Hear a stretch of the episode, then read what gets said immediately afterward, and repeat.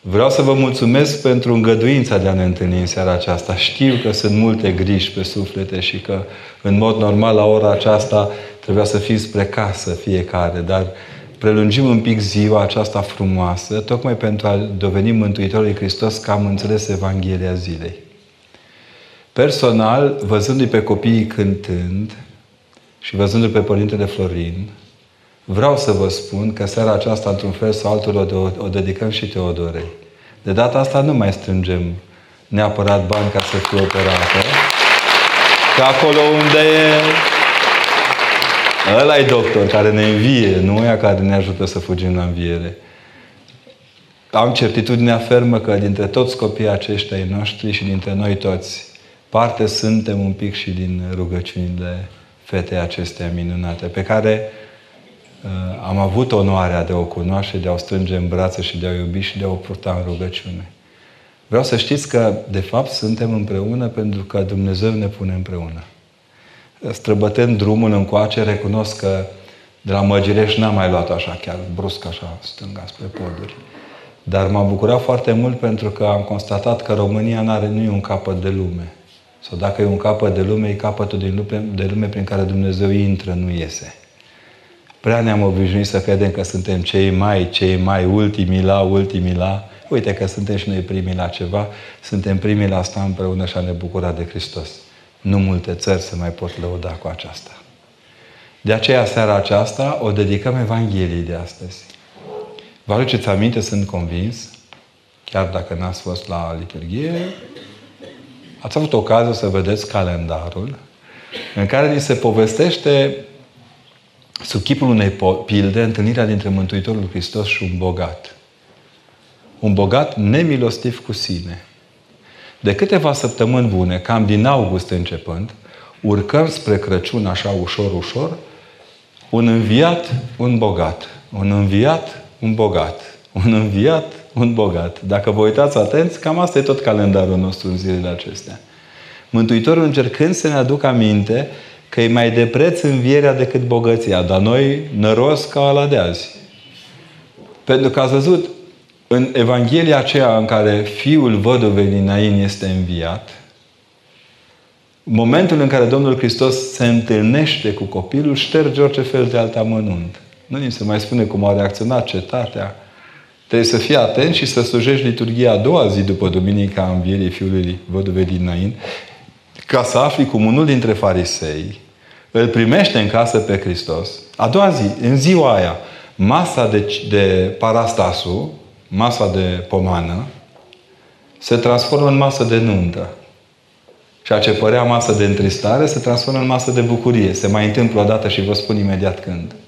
Și în momentul în care Domnul Hristos intră în casa lui Simon, acesta e un pic ofuscat, supărat, iritat, că o femeie, nu tocmai ușă de sinagogă, că n-avea o biserică în vremea aia, nu tocmai ușă de sinagogă, se apropie de el și îi sărută picioarele cu părul capului. Țineți minte imaginea, sunt convins.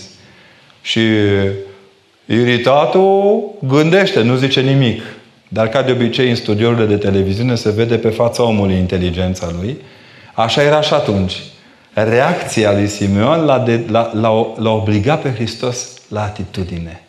Nu avem un Dumnezeu fără atitudine. Avem un Dumnezeu cu atitudine. Și Dumnezeul acesta cu atitudine, pentru că e un Dumnezeu personal, Dumnezeul acesta cu atitudine îi spune, Simone, hai, nu fi tu supărat că femeia asta face ce face. Că de fapt când am venit la tine, tu apă să mă spăl pe picioare, nu mi-ai dat. Ea cu lacrimile ei mi-a spălat picioarele. Tu, pânză curată să ștergi, nu mi-ai dat. Ea mi-a șters păr. Tu, unde lemn, nu mi-ai dat. Semn al primirii unui oaspete cu totul special, nu mai special decât unul care îți învie un coleg de, de sat, cine Dumnezeu mai poate fi. Dar ea da, mi-a dăruit mirul. În fața acestei replici, Evanghelia aceasta, cred că duminică și lunea aceea ar trebui luate împreună. Cum Evanghelia în general, ca să o înțelegi, trebuie să o iei împreună, nu pe bucăți, ca să zic că dacă o iei pe bucăți, te transformi în bucăți. Te faci sectar. Ți-e ușor. Evanghelia e foarte ușor de rupt, e mai greu de lipit. E ca la cărți, când le papă bebeușii. Nu? Papă bebeușul uh, cartea, o roade în dinți, o aruncă, e greu să o recuperezi. Mai bine e una nouă. Mântuitorul atrage atenția, deci după învierea fiului văduvei din Nain, că important este partea de suflet pe care o pui în fiecare dintre lucrurile care le petreci în viață. Așa se întâmplă și în cazul fetei lui Iair, colegul nostru protopopul din Capernaum, cum s-ar zice. Iair e coleg cu noi, cu preoții. Toți am simțit cât de greu este să treci prin momente ca mai marele sinagogii din Iair. Pentru că de fiecare dată, acolo, tot așa, oamenii îl așteptau smiorcăindu-se deja. Nu îl mai deranja pe învățătorul că fata a murit, las-o așa. Deja plângeau, cântau cântece de doliu, erau oarecum întristați. Pentru Hristos nu a contat aceasta. Ce a contat că intrând îi spune fetei, fetiță, ridică-te. După una dintre evanghelii, nu? Talita cumi. Ridică-te de acolo. În fața învierii fetei, masa ei de întristare se transformă în masă de bucurie. Ce mai contează că între acestea ne sunt prezentați câțiva bogătași interesanți? Bogătașii din Ghergheseni, care aveau turmă de porci, mari făcători de slănină, sau de șuncă, cum s-ar zice local, nu? Care au ținut mai mult la porci decât la colegii lor. Dar sindromul gherghesenilor e prezent și astăzi. Nu avem în jurul nostru oameni care țin mai mult la turmele lor decât la oricine din casă. Nu și-au pierdut oamenii tandrețe având mai multă grijă de pământuri, turme, case decât de copii, soți, soție. Dumnezeu săracul e chiar ultimul pe listă. Și nici nu comentează de obicei. Bărbatul mai comentează, da. Dumnezeu nu. Apoi ălălalt bogat, necunoscutul bogat al întâlnirii cu Lazar. Ăla care după ce avusese tot, n-avea un dești să pună un pic de apă pe el. Acolo ni se arată odată în plus cât de important. Să știți că nu sunt, Mântuitorul nu predică împotriva bogăției. Ferească Dumnezeu. Până la urmă, bogații aduc contribuție la bugetul de stat. Leneșii, hoții, sărăcanii din prostie, nu. Sărac poți să fii și că îți managerizezi prost afacerea, că ești nărod, n-ai ce să-ți faci. E limpede, nu, împotriv, nu despre sărăcie, cât despre sărăcire. Modul de a dărui. Ne învață că, de fapt, adevărata bogăție este a dărui celuilalt.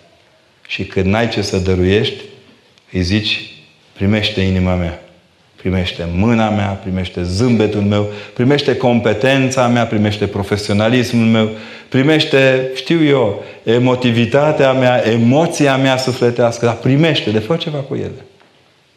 Aici e taina întâlnirii Mântuitorului Hristos cu bogatul nemilostiv, care nu era nemilostiv cu Lazar, era nemilostiv cu sine.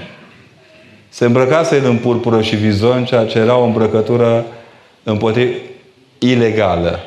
Că în purpură se îmbrăcau împărații sau democrații din senat, dacă vreți, iar în vizon se îmbrăcau împărații. Erau haine care nu se cuveneau funcției lui. Când ești bogat, nu înseamnă că ai și atribuții de stat. Numai la noi câteodată s-au confundat lucrurile. Cine are banul crede că are puterea politică sau cu puterea executivă într-o regiune. Hristos atrage atenția că nu îmbrăcămintea te face autoritate, ci autoritatea îți dă o îmbrăcăminte care depășește autoritatea celor din jur. De aceea când îi mai auziți pe ăștia că zic că popii se îmbracă în haine scumpe, să spuneți că nu le luăm acasă. Când mâncăm de prânz, nu mâncăm în epitrahil și felon. Când facem duș, până și noi facem duș. Nu facem cu cruci pe noi. Or fi și bolnav, dar nu cred. Adică nu sunt hainele noastre, sunt hainele comunității care ne-au înveșmântat în autoritatea lor de reprezenta înaintea lui Dumnezeu. Ceea ce este cu totul și cu totul altceva. E, în pilda aceasta, Avram când vorbește pe, pe Wi-Fi, ați văzut cu, uh, are wireless cu laser și spune că între noi și voi e o prăpastie de netrecut. Pare că e așa. Ba chiar am auzit predici, vor, preoți vorbind zdravă, uite că e o prăpastie. Era o prăpastie de netrecut. Să nu uităm, Domnul Hristos când zice pilda aceasta, încă nu înviase. Ce creează podurile între rai și iad sunt clipele acelea în care Mântuitorul Hristos se stinge pe cruce, pătimind, dar și învie. Prin patimă și înviere, Hristos pune crucea ca o punte prin care putem ajunge unii la alții prin puterea rugăciunii. Asta e adevărata bogăție. El mai sărac dintre Dumnezeii Pământului. Am bogățit veșnicia noastră cu posibilitatea învierii. Astăzi ce ne spune este același lucru. Măi, oameni buni, veniți-vă în fire. Singurul hambar care merită lărgit e hambarul inimii noastre în care să intre sămânța cuvântului lui Dumnezeu. Să intre roada aceasta continuă a Harului lui Hristos care lucrează în viețile noastre. Ba mai mult decât atât ce spune, Mântuitorul e real pentru că o simțim pe pielea noastră. Strânge omul ca furnica, când pleacă, nu ia nimic. A, o știți? Vai de mine, ascultați manele, deci. De fapt, ce ne spune înțelepciunea populară este că, știți, nu semănăm cu Iov în multe situații. Nu semănăm cu Iov la răbdare, nu semănăm cu Iov la boală, nu semănăm cu Iov în ispita din jur de a ne lepăda de Hristos, dar semănăm cu Iov la un singur aspect. Goi venim din pântece și goi ne întoarcem în mormânt. Ce nu înțelegem noi este că, de fapt, ceea ce ne însoțește și e de preț pe noi, efigia nemuririi noastre rămâne sufletul nostru. Uneori necântăribil. Au încercat, sigur, oamenii de știință suedezi prin 26-30 să cântărească sufletul. Au pus mai mult morți pe un taler și agonici și când muriau 21,6 grame. Extraordinar. Probabil că era cantitatea de, apă, de aer din burtă și din plămâni. Pentru că sufletul nostru e mult mai greu decât pare. E singurul element din construcția noastră omenească care ne poate așeza în împărăția lui Dumnezeu. Noi nu suntem oameni agravitaționali. Purtăm cu noi această tărie a întâlnirii de fiecare dată cu Dumnezeu pe seama sufletului nostru, prin creșterea sufletului nostru. La oaste există o cântare, o crește în iubirea, Iisuse, aș vrea. A crește în iubire și a crește iubirea înseamnă, de fapt, singurul mod de a te apropia de Dumnezeu. În Evanghelia de astăzi este un citat pe care aveți toată binecuvântarea să-l dați din când în când celor care cred că Dumnezeu e numai iubire. Oricum ne-am cununa, orice am face, oricum ne-ar trece prin cap, Dumnezeu fiind iubire iertătoare. Aha. Revenim la Evanghelia de azi. Nebune! În seara asta îmi vor, îți vor cere de la tine sufletul tău. Aia cu nebune, sigur că nu e political correctly, dar nu. E păhătie. E la alții, nu e la noi. Îți vor cere de la tine, îți vor cere alții de la tine sufletul tău. Eu nu mă pot băga. Eu nu pot fi decât arbitrul acestei cereri. Și cel care, într-un fel sau altul, încerc să te salvezi. Am încercat să te salvez tot timpul în viață. N-a mers.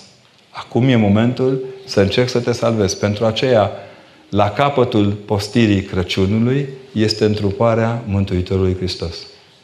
Pentru ca să avem o punte și pentru a putea să avem un Dumnezeu care în clipa aceea când se cere sufletul de la noi să ne poată salva, pentru aceea avem întruparea Mântuitorului Hristos. Unul din argumentele nevoii fundamentale de întruparea Mântuitorului Hristos în mijlocul nostru, aceasta este. Iubirea Lui de a nu ne lăsa să agonizăm cu frică.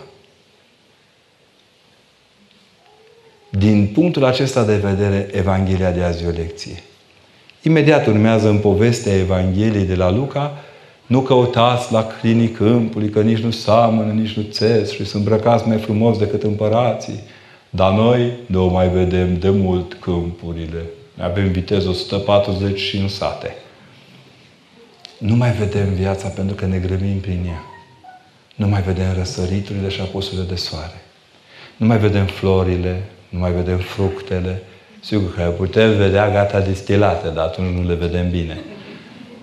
Nu vedem lumea din jur și atunci ne, ne încrâncenăm se oploșește în noi o frică de a trăi, pe care parcă nu avem cum să o tratăm nici cum.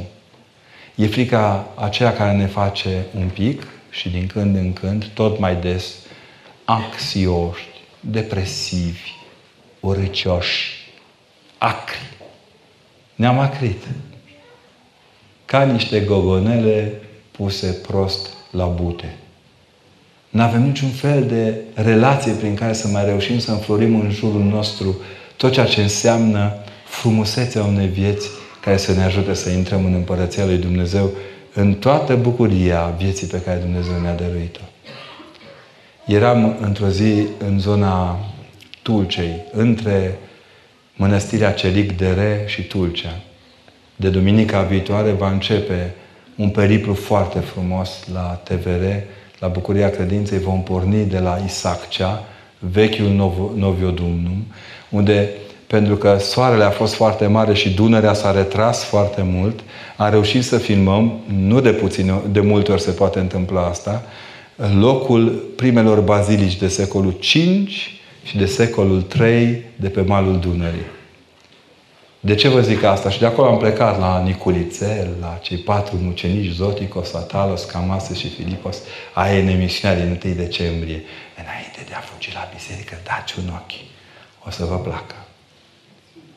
Pe ușa de la cripta Sfinților de la Niculițel era un, o placă de lut pe care atunci, în 1972, când au desfăcut cripta, stătea scris sângele martirilor aici și acolo. Pentru că în fața acestei cripte cu cei patru cunoscuți mai erau doi necunoscuți care erau așezați în criptă înaintea lor. Dacă vrem să înțelegem ce înseamnă a te îmbogăți în Dumnezeu, trebuie să înțelegem ce înseamnă sângele martirilor aici și acolo. Străbătând toată zona aceasta, pe care o știți mai bine decât mine, sunt convins. În fiecare sat aveți câte un obelisc pe care vă sunt scrise măcar câte unul din familie. În pomelnicile cu care mergeți la biserică, măcar câte unul a murit pentru țară. Ceilalți au trăit pentru țară. Câte unul, minimum unul, a murit pentru țară. Sângele martirilor, aici și acolo. Sigur că nu ne-am construit autostrăzi, dar ne-am construit în fiecare sat câte o școală, câte o biserică. Am construit în fiecare colț unde era nevoie câte un loc unde să ne facem sănătoși. Sângele martirilor aici și acolo. Poate nu ne-au ieșit cele mai mari expoziții de pictură din lume, dar cine are mănăstiri mai frumos pictate decât ortodoxia românească?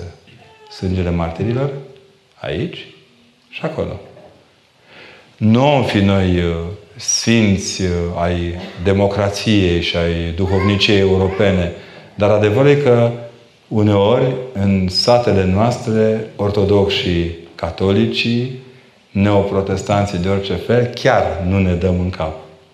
Sângele martirilor aici și acolo. În Ardeal, nu știi toți uh, limba engleză, dar pricepem cam toți o țară de germană și o țară de engleză într-un status de cultură comună, semn că sângele martirilor aici și acolo funcționează în aceeași măsură. De aceea, Evanghelia de azi e frumoasă. Omul îmbogățit în Dumnezeu nu-i scărțar niciodată. Dă. Și dă ca boierul. Dă cum dă Hristos. Cum dă Hristos. Dă de fiecare dată precum samarineanul acela care normal nici n-ar fi avut ce căuta în Evanghelie dacă era după capul fariseilor și nu numai al lor.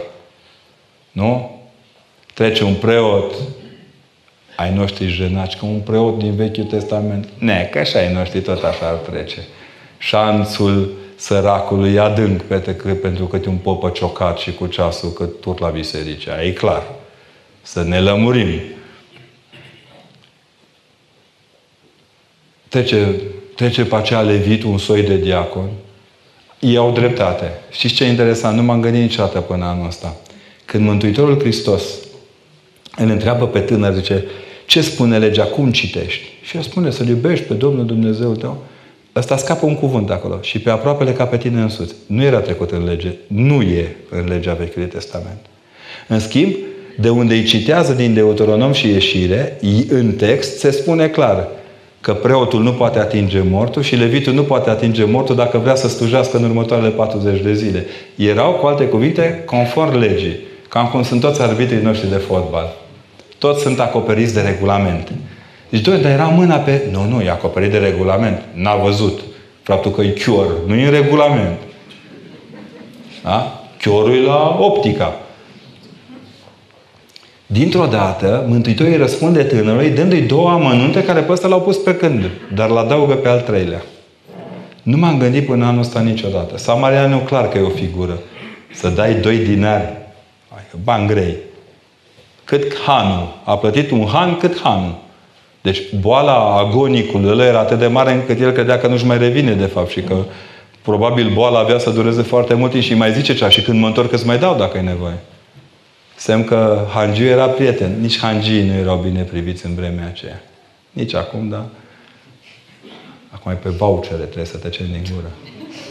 Da? Îi plătește și ce îți dau și când mă întorc. Adică sunt dispus să plătesc și mai mult pentru el. M-am, nu m-am gândit niciodată până anul acesta, punând toate Evanghelia acestea așa, în desenul lor obișnuit. Niciodată nu m-am gândit până anul acesta la un lucru. Domnule, Samarineanul vede în cel căzut că e aproapele lui. Dar ca să fim cinstiți și să facem treabă bună în țară, și cel căzut trebuie să înțeleagă că Samarineanul e aproapele lui. Relația trebuie să fie reciprocă. Că nu e, nu iese bine. Și apoi mai e un lucru. Până la înmulțirea pâinilor, care este hotarul de la care începe cinzecimea de zile care ne pregătește de postul nașterii Mântuitorului Hristos. Totdeauna când vorbești despre liderii Vechiului Testament, despre leadership-ul, coaching-ul și time building-ul din Vechiul Testament, vorbești despre conducători ca de niște, niște păstori.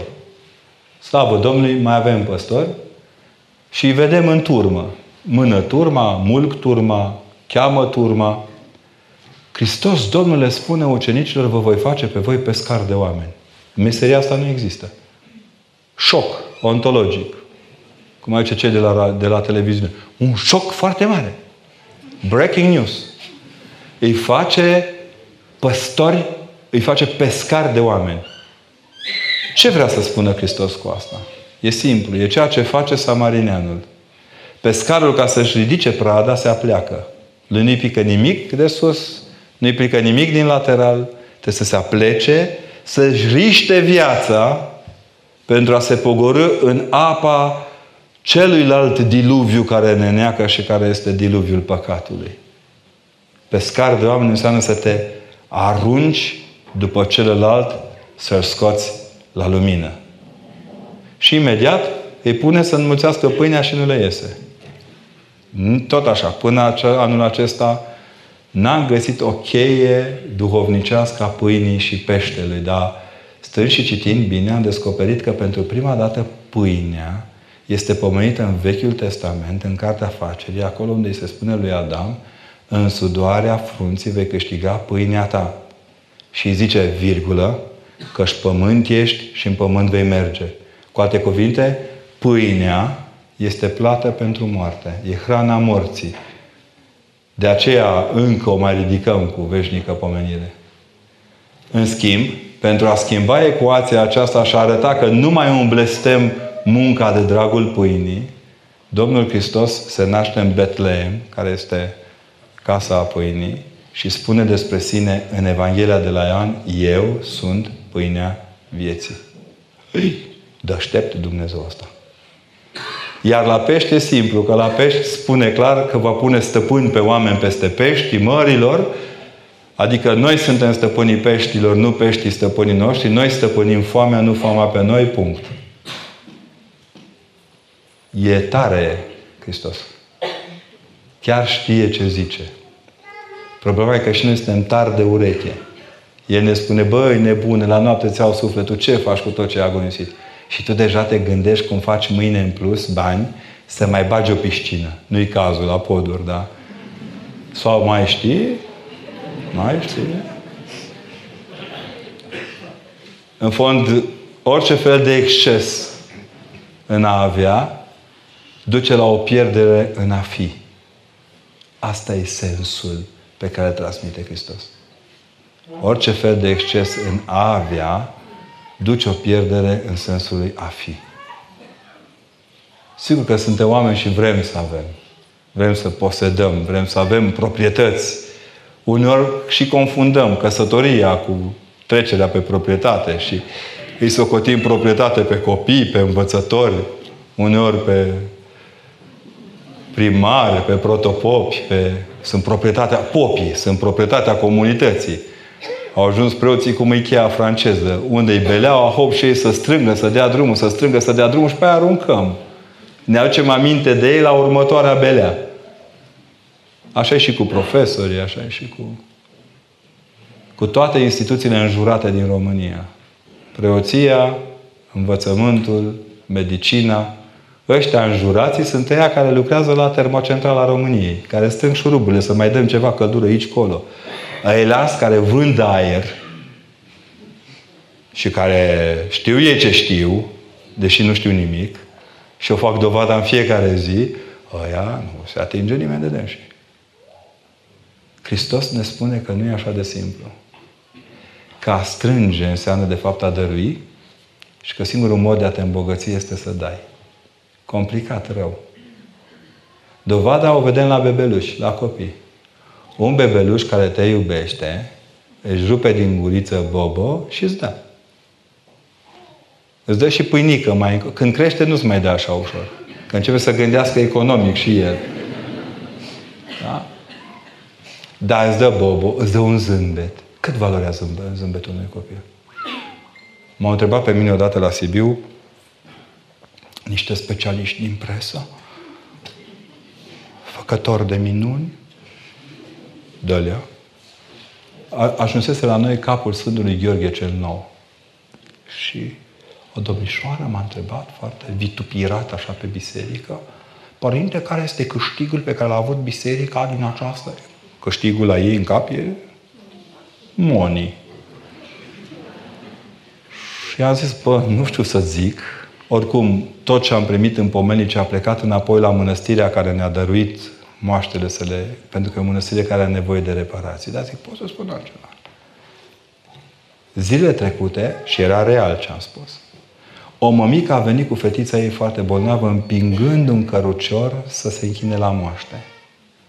În jurul moaștelor, aceeași echipă de ruibi a catedralei. Baba 1, Baba 2, Baba 3, Baba 4, Baba 5, alea care nu permit nici cum oamenii pe bune bolnavi să stea primi la maslu, care oricum nu tac la liturghie și care până nu foșgăie punga în timpul liturghiei, nu simt că au participat la liturghie. Tu zici, luați mânca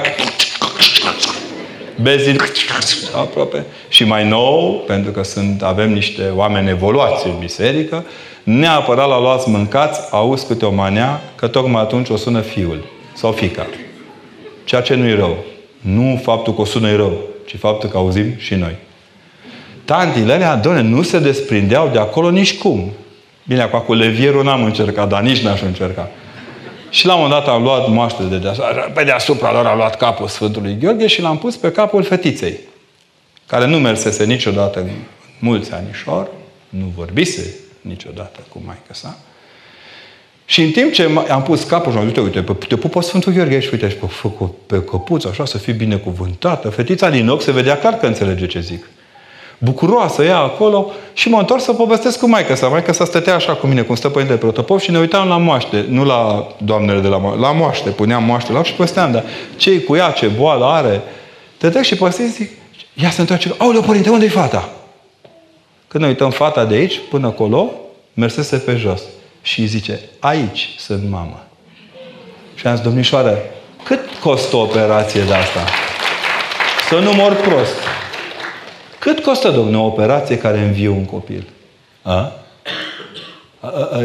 N-a dat materialul, vă dați seama. Era împotriva politicii studioului. Ferească Dumnezeu să spunem adevărul.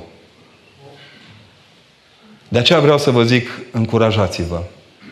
Nu mai intrați în biserică cu fruntea în jos, n-aveți de ce. mai bine lipiți-vă fruntea de cruce. Plângeți, smiorcăiți, faceți ce vreți. Toți suntem niște păcătoși celebri, numai că ne ascundem. Încercați să înțelegeți că Hristos Domnul nu ne judecă pentru lucrurile pe care le facem, cât pentru cele care nu le recunoaștem că le-am făcut prost. Și nu desconsiderați pe nimeni, niciodată și nicio situație. Era un copilaș. La catolici știți că e obiceiul ca ei să primească botezul și apoi între botez și primirea Euharistiei se face așa când mai cresc un pic, un curs de cateheze și după ce fac învățătura aceea în biserică, îi mirunge episcopul și le dă ostia, împărtășania. Și la un moment dat, într-un astfel de grup, era și un copil cu autism, cu secvențe multiple de autism. Și sigur că ăștia vorbeau acolo de întruparea lui Hristos, de catehete, de dialog, de comunicare a credinței. Copilul nu părea că se apropie noaptea de ajun, copilul vine și el adus de mamă în speranța că și el va fi miruns și va primi împărtășania a doua zi. Se făcea examenul final de la cateheză.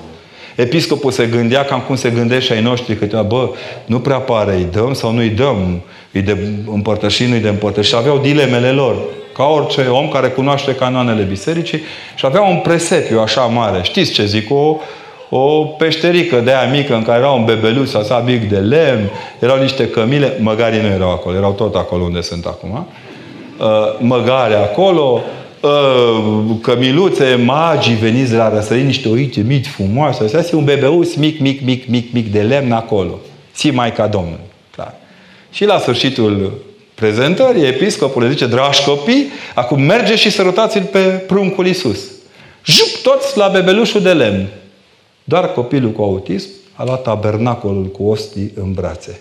Chivotul cu împărtășanie. Semn că cel care părea că nu știe, știa mai bine decât cei care li se păreau că știe. Nu desconsiderați pe nimeni.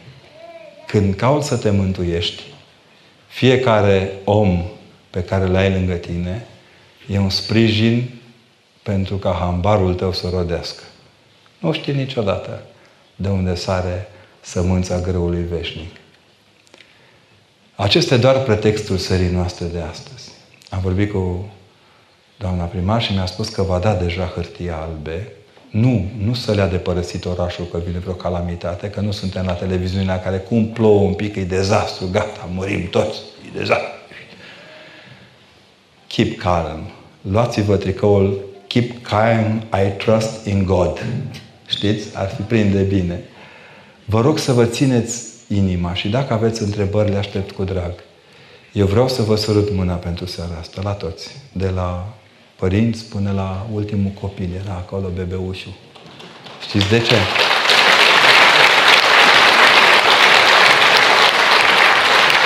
Pentru că din nebunia lumii în care trăim, pare că nu mai contăm unii pentru alții. Astăzi mi-ați dovedit cât de mult contăm unii pentru ceilalți. Vreau să socotiți venirea mea la poduri, nu ca o întâmplare, ci ca un mod prin care Dumnezeu ne arată că noi contăm unul pentru altul. Indiferent de etnie, indiferent de confesiune, indiferent de culoare în gândire și ideologie, suntem chipul slavei lui Dumnezeu, măcar deși purtăm rănile păcatelor. Când om ajunge să nu ne conducă un păcătos, o să ne dăm seama că suntem în rai. Singurul, fără de păcate, fiind Domnul Hristos. Vă doresc să ajungeți în rai, dar mai încolo un pic. Un pic mai. Mai avem de lucru. Și să știți că și acolo nu ajungem pe bază de conscripție. S-a dus o doamnă care tocmai uh, se stinsese pe lumea aceasta, a ajuns la poarta raiului și acolo Sfântul Petre, șeful intrărilor. Ce draga mea, ce avem un target ca să poți să intri. Ai nevoie de un target de 100 de puncte. Femeia, și cum? Păi zim ce ai făcut în viața lui, deși e clar că Petru nu e contabil, dracu e contabil, dar Petru nu. Și s-a apucat să întrebe. Zice, ce? Păi ce mi-am iubit soțul. Nu mai zic câte puncte e la asta. Că era puțin tare. Și am avut grijă de soț, am avut grijă de casă. Pact, 6,2 puncte. Am, făcut, am ajutat săraci, am fost la biserică. 8. Cu tare, n-ajungeam mai mult de 9,8 puncte nici cum. Și femeia chiar era de treabă. La care, păi, nu mai am ce să zic. Asta e, 90 puncte până la 100, mai ai 90 de puncte, mai încearcă să-ți aduci aminte ceva, nici cum, nu mai era nimic. Și apoi Sfinte Petre, 100 de puncte, numai mila lui Dumnezeu poate să-ți dea. Și că uite un răspuns de 100 de puncte, treci.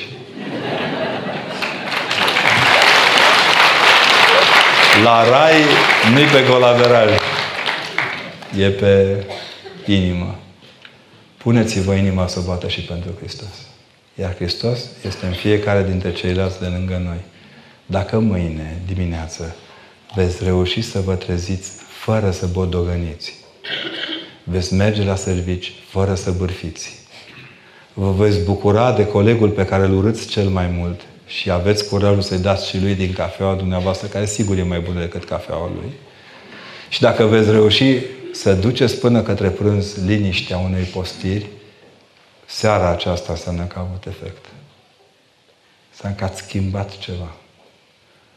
Că biserica nu ne cere să vorbim doar ca să vorbim, ci ne cere să vorbim ca să schimbăm ceva în viețile noastre.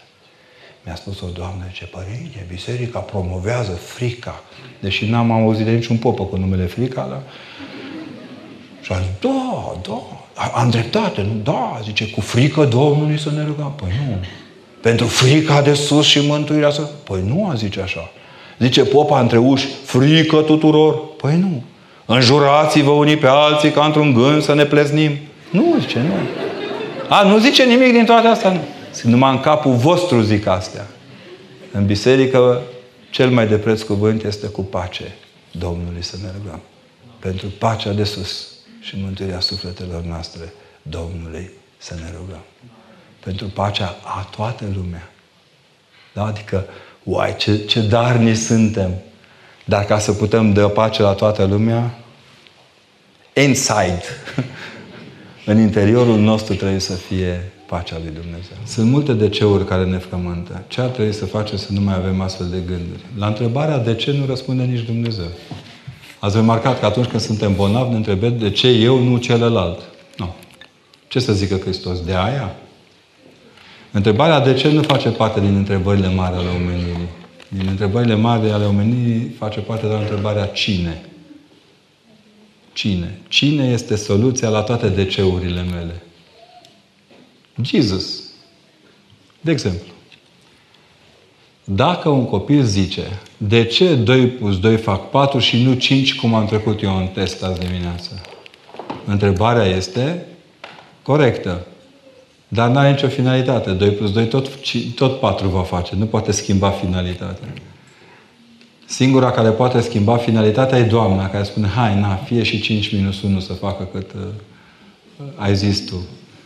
Trebuie să găsiți întotdeauna soluția care să vă apropie de gândul prin care ceea ce face să vă liniștească. Încăpățânați și răi, nu putem merge mai departe. Orgolioși și neatenți, nu avem cum merge mai departe. Acum am eu dreptate acum. L-a văzut pe contra. El a crezut că are dreptate până în minutul 90. A zis că a făcut o echipă a României. Mă rog. E părerea lui. Vreau să înțelegeți bine. Părerea de sine ne ucide. Lipsa de smerenie în ceea ce facem ne ucide. E toxi-infecție sufletească. Câte din belelele prin care trecem nu s-ar scurta și nu s-ar limita și nu s-ar așeza dacă am fi mai smeriți, mai îngăduitori cu noi înșine. De aceea, dacă vreți să faceți ceva, începeți prin a vă gândi cum să mă smeresc ca să îmi folosesc. Ce ne sfătuiți să facem în această perioadă a postului? Să închideți televizorul. Să vorbiți mai puțin, să faceți fasolea cu borș mai bună, doamnelor. Bărbații să fie mai devreme acasă și dacă se poate fără aghiazmă la purtător. Să munciți cu minți. Să fiți mai tandri cu copii. Nu uitați că e postul lor. Postul nașterii Mântuitorului e postul despre un bebeuș. Da? E un post despre bebeluși, despre copii. Fiți mai atenți la copii sărutații dimineața, când îi trimiteți la școală. Nu cred că la poduri e cazul, dar dacă te uiți în orașele mari, îi aruncă părinții la șapte în școală ca să poată merge ei la scos bani, așa. Uh, am auzit în ultima vreme, a văzut că e mare discuție pe cum tăiem noi orele de la școala copiilor ca să fie și o să tăiem materii, ghiciți ce materie va fi prima vizată. Dar asta nu o să ne sperie, pentru că, să știți, orele sunt multe în programul copiilor, pentru că societatea de consum are nevoie de părinți la locul de muncă.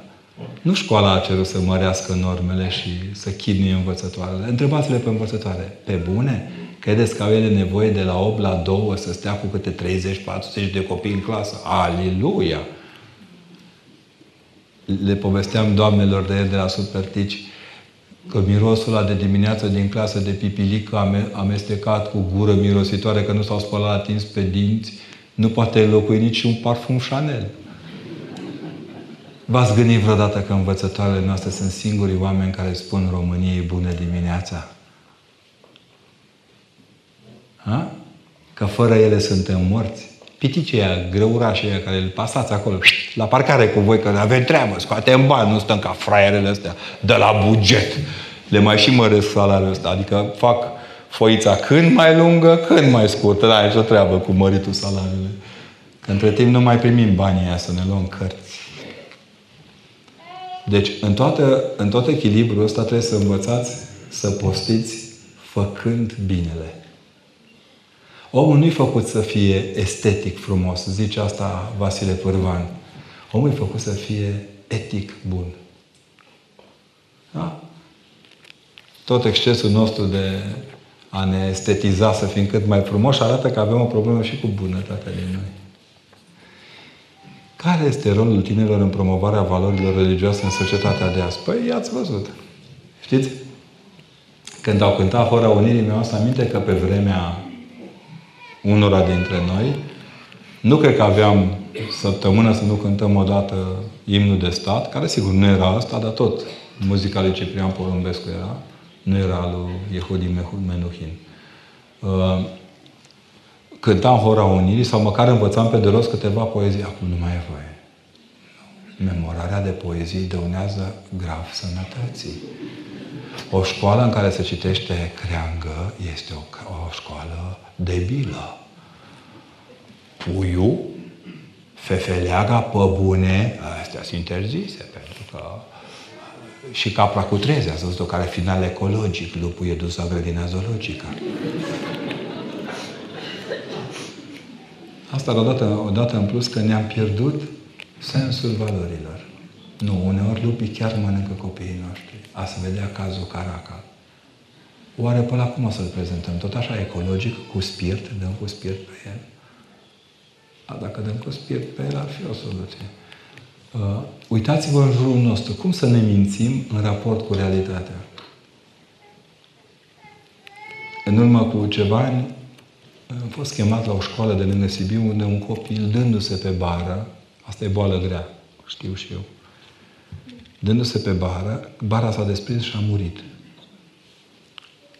În ziua înmormântării lui, directoarea cu profesorul de, profesora de religie mi-a spus, Părinte, nu știm ce să facem, chiar nu știm ce să facem cu copiii, sunt blocați. Cum să știți, cazul Alexandra a blocat copiii în școală. N-a stat nimeni de vorbă cu copiii. Televiziunile au tot pla, pla, pla, pla, pla, pla, pla, pla, pla, pla, pla. Unde ați văzut vreodată anchetă penală făcută sau anchetă juridică făcută sub ochiul a mii de oameni? Cei mai tăcuți oameni pe care eu i-am cunoscut vreodată erau polițiștii judiciariști. Ei știu ce au de făcut, criminaliștii. Nu se apucă criminalistul și spune, stimați respectatori, acum mă apropiu de urma cea mai importantă, ridic acum urma, iată urma, merge. Astea stâmpenii. Justiția oricum nu se face la televiziune, se face în sală. Cu judecător și procuror și avocat. Obligatoriu avocat. Și m-am dus acolo, după amiaza era școala plină, copiii tăcuți, ca niciodată. Școala era o zăpăcenie. Deci o școală tăcută e nașpa. Arată că s-a întâmplat ceva în ea. Directorii știu ce zic. L-am văzut pe Părintele Nicușor aici și el știe ce zic acum. Copiii foarte tăcuți, i-am scos în curtea școlii, unde murise copilul, dar nu chiar în locul acela. I-am adus să avea un tăpșan verde. Că în ciuda faptului că nu avem WC-uri ecologice, avem tăpșane verzi lângă școală, ceea ce nu prea mai au multe școli. Și acolo pe Tăpșani am pus pe copii, eu am dat binecuvântarea și după aceea fiecare copil a citit câte ceva din slujba înmormântării. Să le vedeți, era o fetiță de clasa a doua. Iară și iară cu pace Domnului să ne rugăm. Unul de a cincea. Încă ne rugăm pentru sufletul adormitului robului tău cu tare. Și au făcut slujba, Domnule. Știți, asta nu e a popilor, e a preoților pentru că ei sunt funcția sfințitoare a bisericii. Dar uneori poți să-ți îngădui și o astfel de așezare a copiilor, activându-le preoția universală pe care o au în ei. Și pe rând, toți copiii, mă, dar ca un făcut, toți copiii din școală au avut câte ceva de rostit. Și la sfârșit de tot, făcuse în rost de un colac mare, așa, supra-moldovenesc, mega-moldovenesc. Și la sfârșit de tot, când am cântat veșnică pomenire și Hristos a înviat, mai mult decât veșnică pomenire, fiecare dintre copii am dat câte o bucată de pâine. Și le-am zis următoarea predică. Copii, nu știu dacă mai știți de la școală povestea cu harap alb, că și asta e delete. Delete. Nu avem decât pinguini în învățământ la capitolul ăsta. Și uh, în povestea asta, nu, nu, făt frumos din lacrimă, mă iertați, în făt frumos cu lacrimă, din lacrimă, la un moment dat, când făt frumos este rănit, este dus de calul lui Măiastru în insula Paștelui, în insula Duminicii, unde Doamna Duminică are grijă de Dumnealui să-l vindece și să-l retrimeată la război. Cum mai frumos decât atât poți vorbi despre înviere? De unde să mai aibă copiii ăștia metafore la ei? Dacă noi le-am stricat, le-am zdrobit metaforele, le-am călcat în picioare. Hmm? A, vedem. Deci, cam așa ajută copiii la menținerea valorilor religioase în viață, cântându-ne și încântându-ne. N-am auzit răspunsuri mai deștepte decât la copii la multe dintre întrebările grele ale oamenilor de cultură moderni. Un copil nu o să se întrebe niciodată dacă Dumnezeu există sau nu există. Câte vreme părinții lui sunt în fața lui, el știe că Dumnezeu există. Iar când pleacă, nu poate să-și închipuie că părinții lui merg altundeva decât la Dumnezeu. Pentru el e simplu. Îl tâmpim pe parcurs. Exact ca la școală. Până între a treia, toți copiii te pupă și te iau în brațe. Între a treia, trebuie să aibă conștiința maturizărilor. Li se și spune. Între a patra nu mai sunt așa iubitori. Între a cincea sunt blocați. Deci înainte avea o, o doamnă la catedră care întotdeauna avea dreptate și acum au 17 doamne care întotdeauna au dreptate una împotriva celelalte. Sunt besmetizați, buiaci de cap. Dincolo de asta, în schimb, între a șasea și a șaptea li se pare că pierd timpul și între a optea se întorc înapoi la învățătoare să o iubească. Dacă eu vă întreb acum numele profesoare de matematică, sigur, acum în poduri poate că e o singură profesoară de 20-30 de ani, să țină sănătoasă. E mai greu să vă aduceți aminte. Dacă vă, dacă vă întreb numele învățătoarei, în 10 secunde e acolo. Asta înseamnă și copiii pentru noi. Învățători ai valorilor noastre religioase. Cum era când când doina boii mei ară câmpul și moina, nu? Asta e prezența doinei tinereții în mijlocul nostru. Cum explica secularizarea? E un proces, încă unul din multe.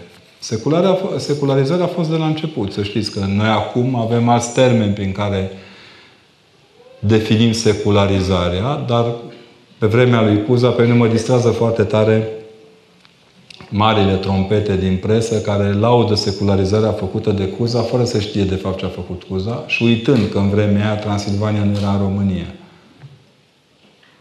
cum mă, mă disperă foarte mult imaginea aceasta creată că văd Alexandru I ar fi fost împotriva bisericii, sunt bătuți în cap. Omul ăsta a cerut să fie îngropat în biserică. Dovadă că pentru a-și drege obrazul trădării, marii politicieni ai acelorlași partide ajunse până în ziua de azi, îl aduc din Germania, îl îngroapă prima dată la Ruginoasa și apoi îl duc la Sfinții Trei Ierarhi lângă alt vodă trădat, Dimitrie Cantemir. Ne-am trădat deșteptul și dreptul. Nu. Popor sfânt. N-a făcut tot țăranul de rău. Nu moș în roată, l-a tras pe roată pe cuză. Băieții care vreau să biuță. Aia. De aceea, într-un fel sau altul, Secularizarea înseamnă și revenirea unor idiosincrazii politice, sociale, noi de ieri, de azi. Gândiți-vă în raport cu tot ceea ce se întâmplase la Roma până la momentul Revoluției lui Garibaldi, cum a sunat Revoluția lui Garibaldi, ca o secularizare. În Franța nu mai zic. Liberté, fraternité, egalité și ca să facă egal le tăia capul, știți? Că la cap erau diferențele. Până astăzi, să știți că suntem egali în fața legii, dar la cap nu suntem egali. Nici la darurile lui Dumnezeu. Și atunci, în situația asta, se pot întâmpla lucruri de genul acesta. Dar nu vă temeți. Știți mie, de ce îmi place mie tare de Mântuitorul? Că secularizarea trece, Hristos rămâne. Securitatea uh, uh, trece, dar Hristos rămâne. Totul trece și Hristos rămâne. Ce, cum pot face față tinerii tentațiilor din zilele noastre? Nu prea pot face față. Și când sunt răniți, facem pe deștepții. Bă, noi în vremea noastră, terminați cu glumele. Noi în vremea lor nu aveam nimic din ce au ei. Nu. Dacă aveam o discotecă, era la capătul satului sau la casa de cultură, vai, din mine stăteau mămucile și tătuci pochi pe noi ca pe butelie, frate. Nu? Aduceți-vă aminte ce purtați când erați tinere, doamnelor. Fai, din portocaliu cu verde pe linie. Ce, la cămi- ce se vindea la cooperativ avea tot satul. Acum, asigur că tentația lor e că vor și ele, blugii aia, nu zici că zici că scârpe aia, multă, multităiație aia. Dar de ce să-i judecăm pentru asta? De ce i-am judecat? Aveam noi droguri de unde să cumpărăm? Nu. Dar ne uitam la televizor, la plenara lărgită a Partidului Comunist Român. Era la fel de tâmpiți la cap ca ei, dar cu alte linie. Nu? Sigur că nu aveam o sută de soiuri de prăjituri, că acum intri într-o, într-o ia să zic farmacie, într-o, într-o cofetărie și zici că ești în lună, domne. Deci dacă vor ăștia să vadă cum arată un marțian, ar trebui să vină în România la un copil care vede prima dată galantară cu prăjituri. Ne-a rămas plin de foame, măi oameni. Nu ne e foame încă. V-ați gândit vreodată că generația asta noastră, care nu ăștia mici, că ăștia mici au scăpat de ispita foamei, au chiar prea multe la îndemână. Dar așa e câteodată vă treziți și aveți senzația că e frigiderul gol. E obsesiv să băgați în frigider, tăiem porcul, băgăm în cutie, în congelator, să fie acolo. Dacă avem mere, le culegem pe toate, le băgăm în beci, să fie acolo varză, nu mâncă, n-ați remarcat că întotdeauna vă rămâne varză de pe un an pe altul? Pune mult. Ba câteodată și dimineața la, sembi, la, la micul dejun, întotdeauna rămâne în urma noastră o felie de pâine pe masă. Să încă nu ne-am vindecat de sărăcie. Ceea ce nu-i rău. Ceea ce nu-i rău. Dacă ne invită cineva să bem o cafea, bem două, numai să facem pagubă. Nu contează că avem tensiune după aia. Nu. Deci nici noi nu ne-am vindecat de tentațiile noastre. Păi, și adevărul e că rău ca maturii nu sunt tineri niciodată. Copiii sunt un pic mai răi decât bătrânii. La copii să te ferească Dumnezeu când se pun. Deci avem încă și noi destul de... Ce să facă vieții copii? Sunt suma prostilor din capul nostru. Și din sistemul nostru de gândire. Și că în rai bărbații sunt împreună cu femeile, în rai se împlinește un vis al multora de pe pământ. Raiul e un pic asexuat. Uitați-vă bine cum arată pentru că e pictat în biserică. Oricum vom fi acoperiți și acolo. De slava lui Dumnezeu. Și acolo nu vom ști care cu cine vor, uh, trăiește pentru că e altă lumină.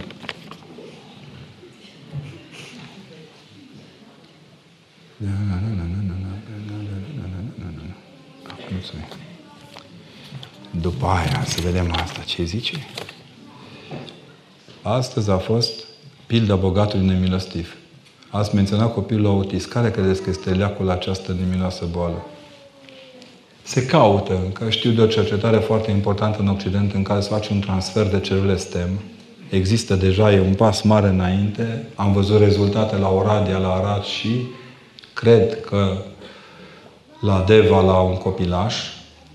Eu, neavând celule STEM, fac ce pot ca preot am strâns în grupul meu, în jurul meu un grup de mame și copii cu problema aceasta și îmi împărtășesc foarte des pe copii. Asta ca să știi ce știu eu cine. Și împărtășindu-se am văzut creșteri foarte bune în valoarea lor. Dar am văzut cum mamele s-au dezsperiat. Pentru că mamele se incriminează mai mult decât tații pentru autismul copilului. Nu, m-am numai în sufletul unui mame cu copil bolnav să nu fii, că ea crede că e vinovată de toate. Și că s-a uitat la 16 ani după un coleg de lei de clasa 12 deja e moartă. Bărbații sunt mai nesimțitori dacă îmi pun la suflet știu ce au de făcut și ei. Uh, cred că leacul este mai aproape decât pare. Mult mai aproape decât pare. Păcatele părinților se răsfrâng asupra copiilor. Aici eu am o... E părerea mea, nu luați stare în seamă. Cred că botezul șterge. Eu așa am învățat la școală, că botezul prin moarte și înviere, moarte și înviere, moarte și înviere, rămâi candidat la înviere curat. Problema este că această, acest chip curat îl dai pe mâna unor păcătoși, care încep să-și pună amprenta pe el. E ca și un ca o plastelină, dacă vreți, pe care o dai cuiva în mână și ei o modelează după chipul lor. Păcatele părinților după botez sunt cele care acționează și educă prost copilul. Într-o casă în care tata și mama înjură ca ginecologul, așa, de nu se opresc. N-ai cum să vină copilul acasă la, bise- la școală ca Sfântul Părinte cu moaște în viață. Nu? El, el repete ce aude. Doamne ferește, n-a spus că ginecologul înjură, ci ginecologic. Da? Ați înțeles ce vreau să zic? El acolo intervine păcatul părinților, după faza restaurării lui integrare în Isus Hristos. Copilul autist ce păcat credeți că a comis și cine? Astea sunt speculații. Nu. Noi, nu, noi nu suntem bolnavi doar urmarea păcatelor. Suntem urmarea vaccinurilor prost accesate sau a neaccesării vaccinului, a pastilelor, a temice, a mediului în care trăim, al lui moș ureche, Uh, sunt multe lucruri pe care nu le bănuim, nici nu le bănuim. Excesele, în general, dăunează grav sănătății. Ocupându-mă de ani de zile cu consumatorii de alcool și droguri, ne-am instituit noi la un moment dat într-un colectiv care să impunem ce vedeți dumneavoastră la televizor. Consumul excesiv de alcool dăunează grav sănătății. Normal, mesajul era consumul de alcool dăunează sănătății, că, de exemplu, un pahar de pălincă la 140 de km la volan e la fel de periculos ca nu, și cineva din producția de, la unde ne, de unde ne, luăm, ne luăm noi PIB-ul, uh, băieții din producția de alcool au pus excesiv acolo. și au mai făcut ceva. Ca să cadă mai jos mesajul, au spus că și consumul de zahăr, ulei și grăsim dăunează grav sănătății. E corect? A venit într-o zi o femeie, ploua afară și avea ochelari de soare și ce ai pățit mama aici? A dat al meu aseară. Dar de ce? Ce băi, părinte, hai să vezi tu proastă. Eu am exces la un singur produs, tu la trei. Nu râdeți. Așa gândim. nu este egal consumul ex- excesiv de alcool cu consumul excesiv de zahăr. Nu. Unul te duce în moarte, în tâmpire, în violență, în lătrătură, pe când de la de zahăr te duce cel mult la diabetolog. Ați înțeles ce, unde, până unde merg la mecanismul răsturnării minților noastre? Da, mă rog, asta era altă secție, nu e la începutul postului, că oricum în post nu avem voie zahăr, nu, că e de dulce. Părintele Pomohaci, adevăr, mit, realitate. Dosar penal. Așteptăm să... De ce fumatul este considerat un păcat? Nu este considerat un păcat. Este un păcat când sunt preoți celebri, cu doi da? Care au și cărți pe, care, pe, pe coperți cu pipa în mână. Deci, dacă citiți călugări celebri cu pipa în gură, vă dorim succes. Părintele Arsenie, săracul încă necanonizatul, din cauza unor celebri, uh, avea o vorbă. Domne, pentru toate păcatele ne-a dat Dumnezeu un organ mai puțin pentru fumat nu avem horn. Deci este un păcat inclusiv împotriva construcției noastre fizice. Dar ce vă îndemn este să nu luați ca pe un păcat. Uitați-vă bine ce scrie pe pachetul de fumat. Uh-huh. La poza aia cu plămânii aia. Acolo. E singurul produs care arată unde ajungi dacă îl consum. Cealaltă ne spun că totul va fi bine. Beți la zahăr, lapte 0%. Va fi bine. Adică un fel de apă amețită în borcanul cu iaurt.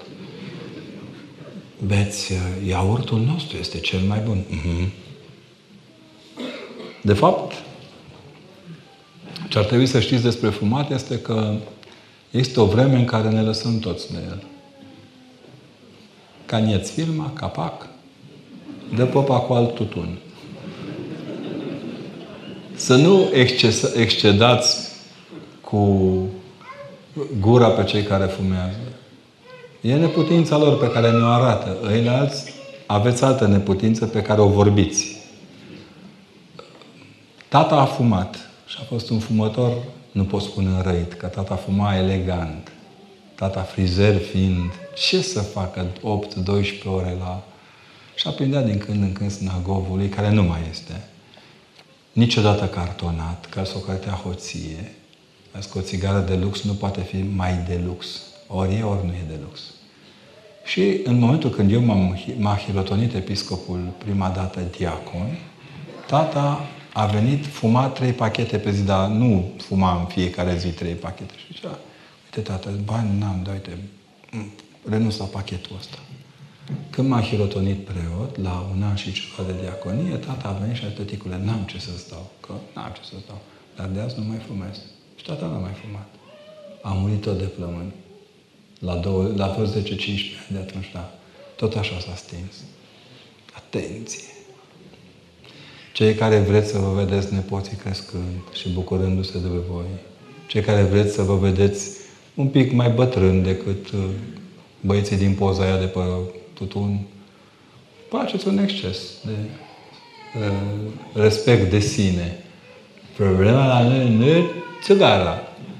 Că țigara o legăm întotdeauna cu un pic de țuiculiță, slabă, moldovinească, da, asta de nu, nu poți nici degresa piesele cu ea. Dar care în cantități suficiente transformă mersul noapte, sâmbătă seara prin Moldova într-un labirint de șocuri. Nu știi când apare, de unde apare și dacă nu-i culcat chiar pe dunga galbenă, că era singura dungă pe care o putea ține până ajunge acasă. Drept este că în ultima vreme a slăbit consumul de alcool în România. Cu 0,0001 la mie. Nimic nu se schimbă în cele proaste la noi. Vreau să vă rog un singur lucru. Să nu-i judecați. Să încercați să le stați aproape. Era o mamă foarte supărată că băiatul ei o lasă razna, nu pe alcool, că asta e mic. Și am mers la un părinte duhovnicesc, părinte, nu mai știu ce să fac, am făcut mastur, l-am dus colo, l-am dres dincolo, l-am chinuit colo. Nu știu ce să mai fac. Zice, ăsta, zice, șota e singur. Zice, nu, are un grup de prieteni. Zice, pune grupul prietenilor toți pe pomelnic. Zice, nu numai pe el.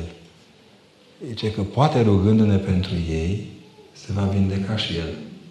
Și mama, în timp de un an de zile, a pomenit toți prietenii fiului său, inclusiv dacă erau de pahar, merg, merg și aia, i-a pomenit în fiecare zi.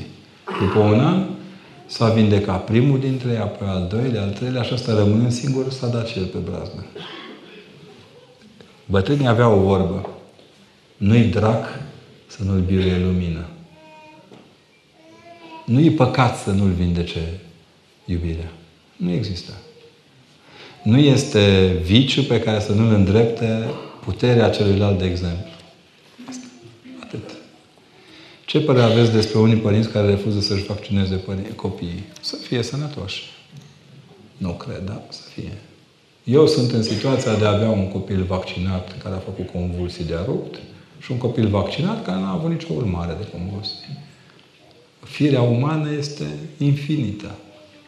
Pe când aveam eu copii mici, nu era la modă să zici că a, stai să vă spun, că vreau să știu despre, și că vreau să fiu informat despre vaccin, să știu exact ca un medic. Păi fă dată șase ani de școală, cu doi ani dă, cu încă trei, că pe Google, dă, facem parenting de 10 ani în România, la modă parenting cum se usucă cu fenul uh, poponeața copilului după ce a făcut pipilică. Gică se șterge frumos, dacă se poate, cu o hârtie mai moale decât aia care se vinde cu 13 bani și se merge mai departe. Nu, nu e o problemă ca un copil să facă febră. E chiar indicat din când în când să-și facă anticorp. Nu suna la medic în secunda 1, s-ar putea să n-aibă nimic. Dar noi nu. E grav totul. Iar la chestiile grave nu avem nicio reacție. Nici o reacție. Nu mai spun că e moda asta mai nouă, e de altă, altă localitate, nu-i de noi, e mai de altă oraș important al țării, care dă țării lumină, atâta lumină de dă că nu mai au căldură.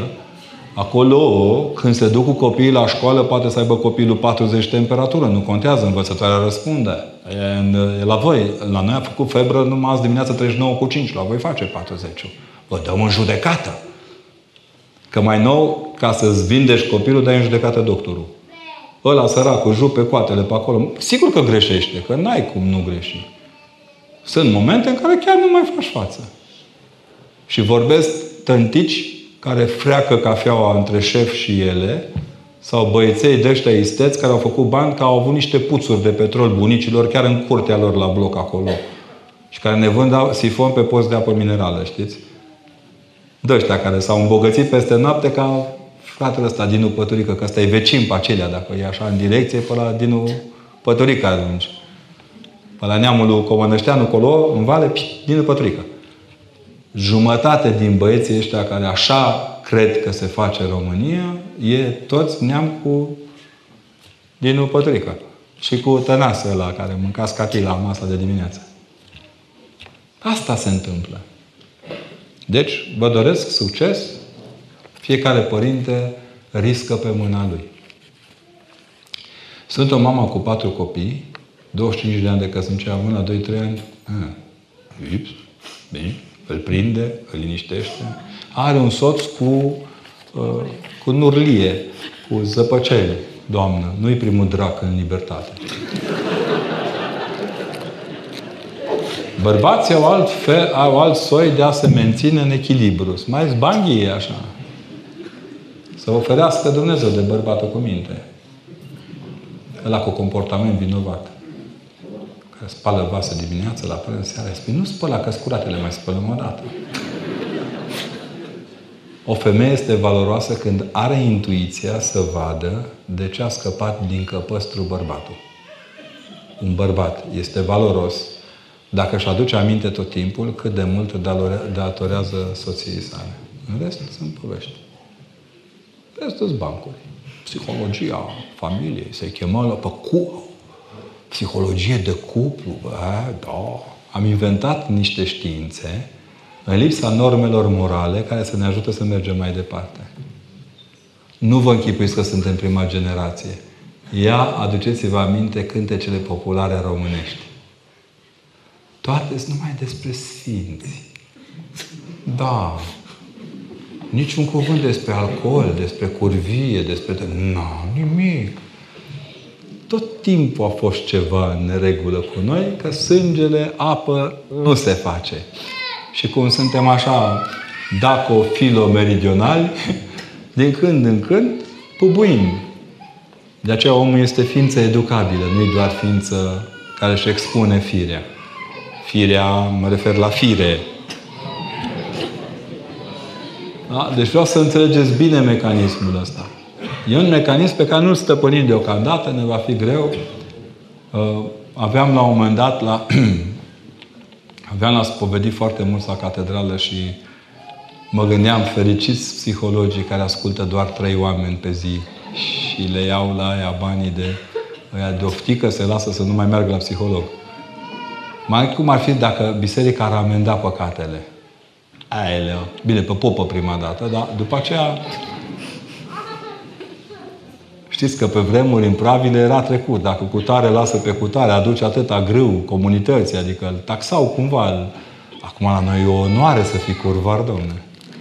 Nu ești la a treia nevastă, n-ai ce căuta în Parlament.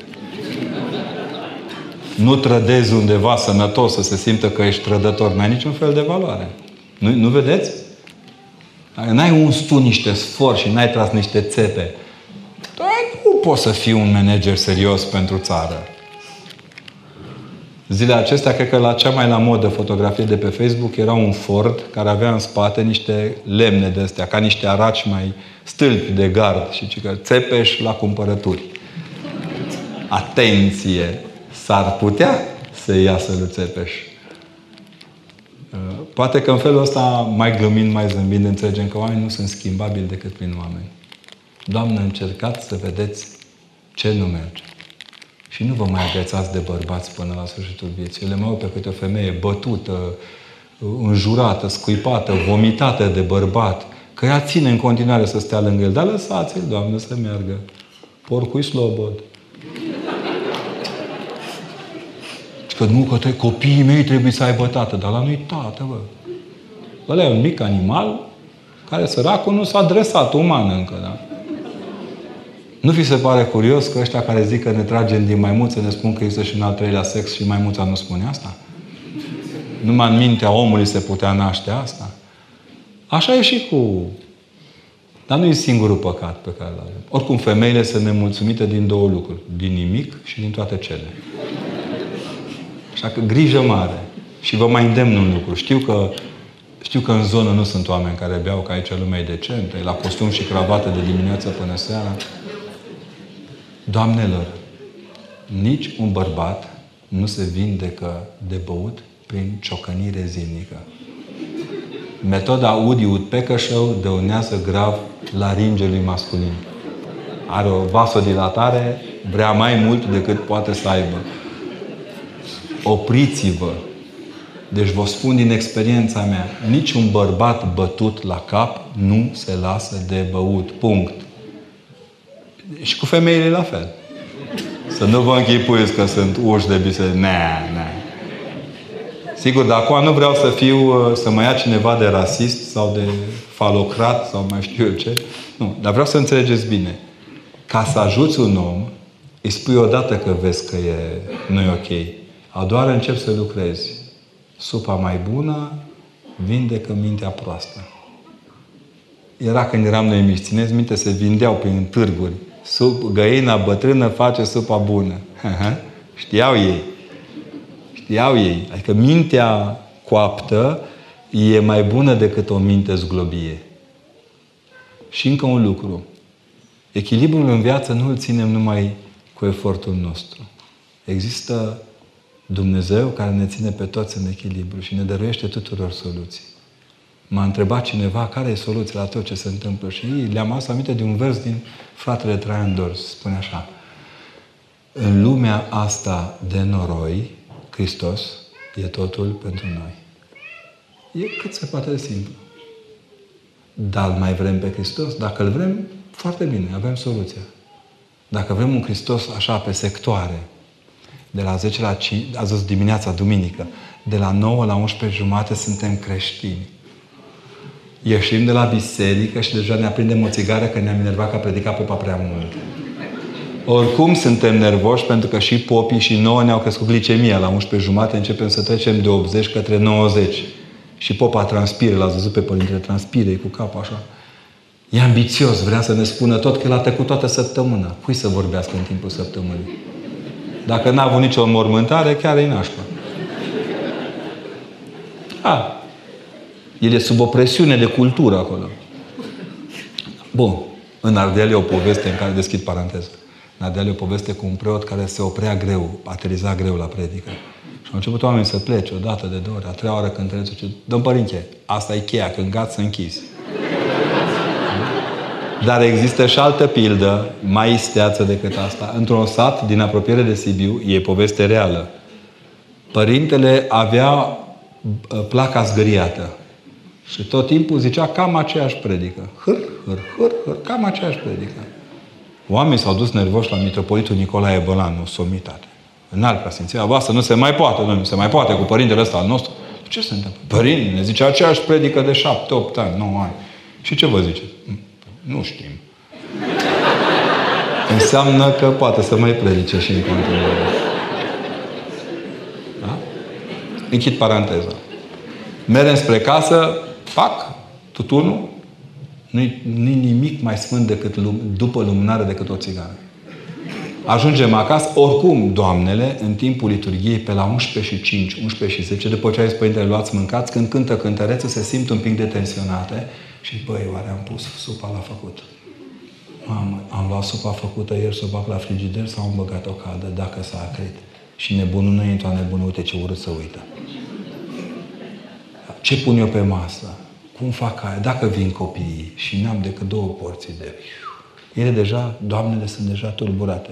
Bărbații sunt și ei tulburați, dar din totul și cu totul alte motive. Ajung acasă și dintr-o dată încep binecuvântările.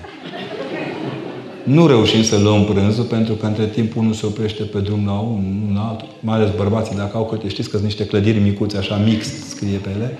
Dacă intră în ele, vin după o oră jumate, două, că între timp au mai avut ceva de discutat, politic, social, militar, mini... nu contează.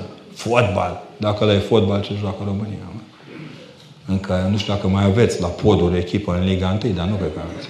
Aici mai lipsesc echipe în Liga 1, că avem lângă București, Clinceni. Mă mir că învățăm geografia Bucureștiului cu...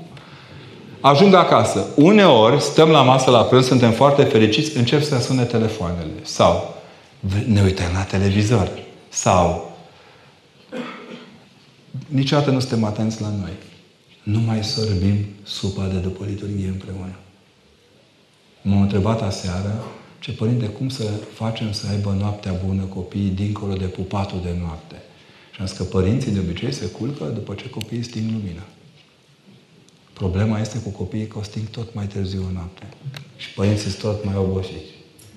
Și atunci nu mai apucă să discute, să facă planul pe a doua zi. Știți? Pe vremuri, dacă vă aduceți aminte de bunici, ei noaptea, înainte de a se culca, mai auzeai câte un foș găită mâine și faci și merge la cucuros sau nu merge la cucuros. Și băi, plouă. Nu plouă, băi, că m-am uitat pe pișier. Că ei n-aveau iPhone-ul să zic, a, mâine 42 de grade. Un dezastru, o calamitate. Pe... A fost cald vara, domne, ce dezastru pentru presă. Fantastic, domne. Cad frunzele toamna, ce știre, domne, ce știre fabula. Și să vedeți când o să ningă prima dată, dezastru o să fulgăie așa un pic. A început un foi, ce zăpadă în Moldova, s-au blocat drumurile, podurile. Nu se blochează nimic. Și în fond, dacă se blochează, ce? Care-i problema aia? Observați, trăim într-o spaimă care ne alungă, ne alungă bucuria de a fi creștini. Așa că, vă rog frumos, dacă vreți să dregeți parte din lucrurile pe care le-am povestit împreună, fiți creștini, adică a lui Hristos. Amin. Doamne ajută!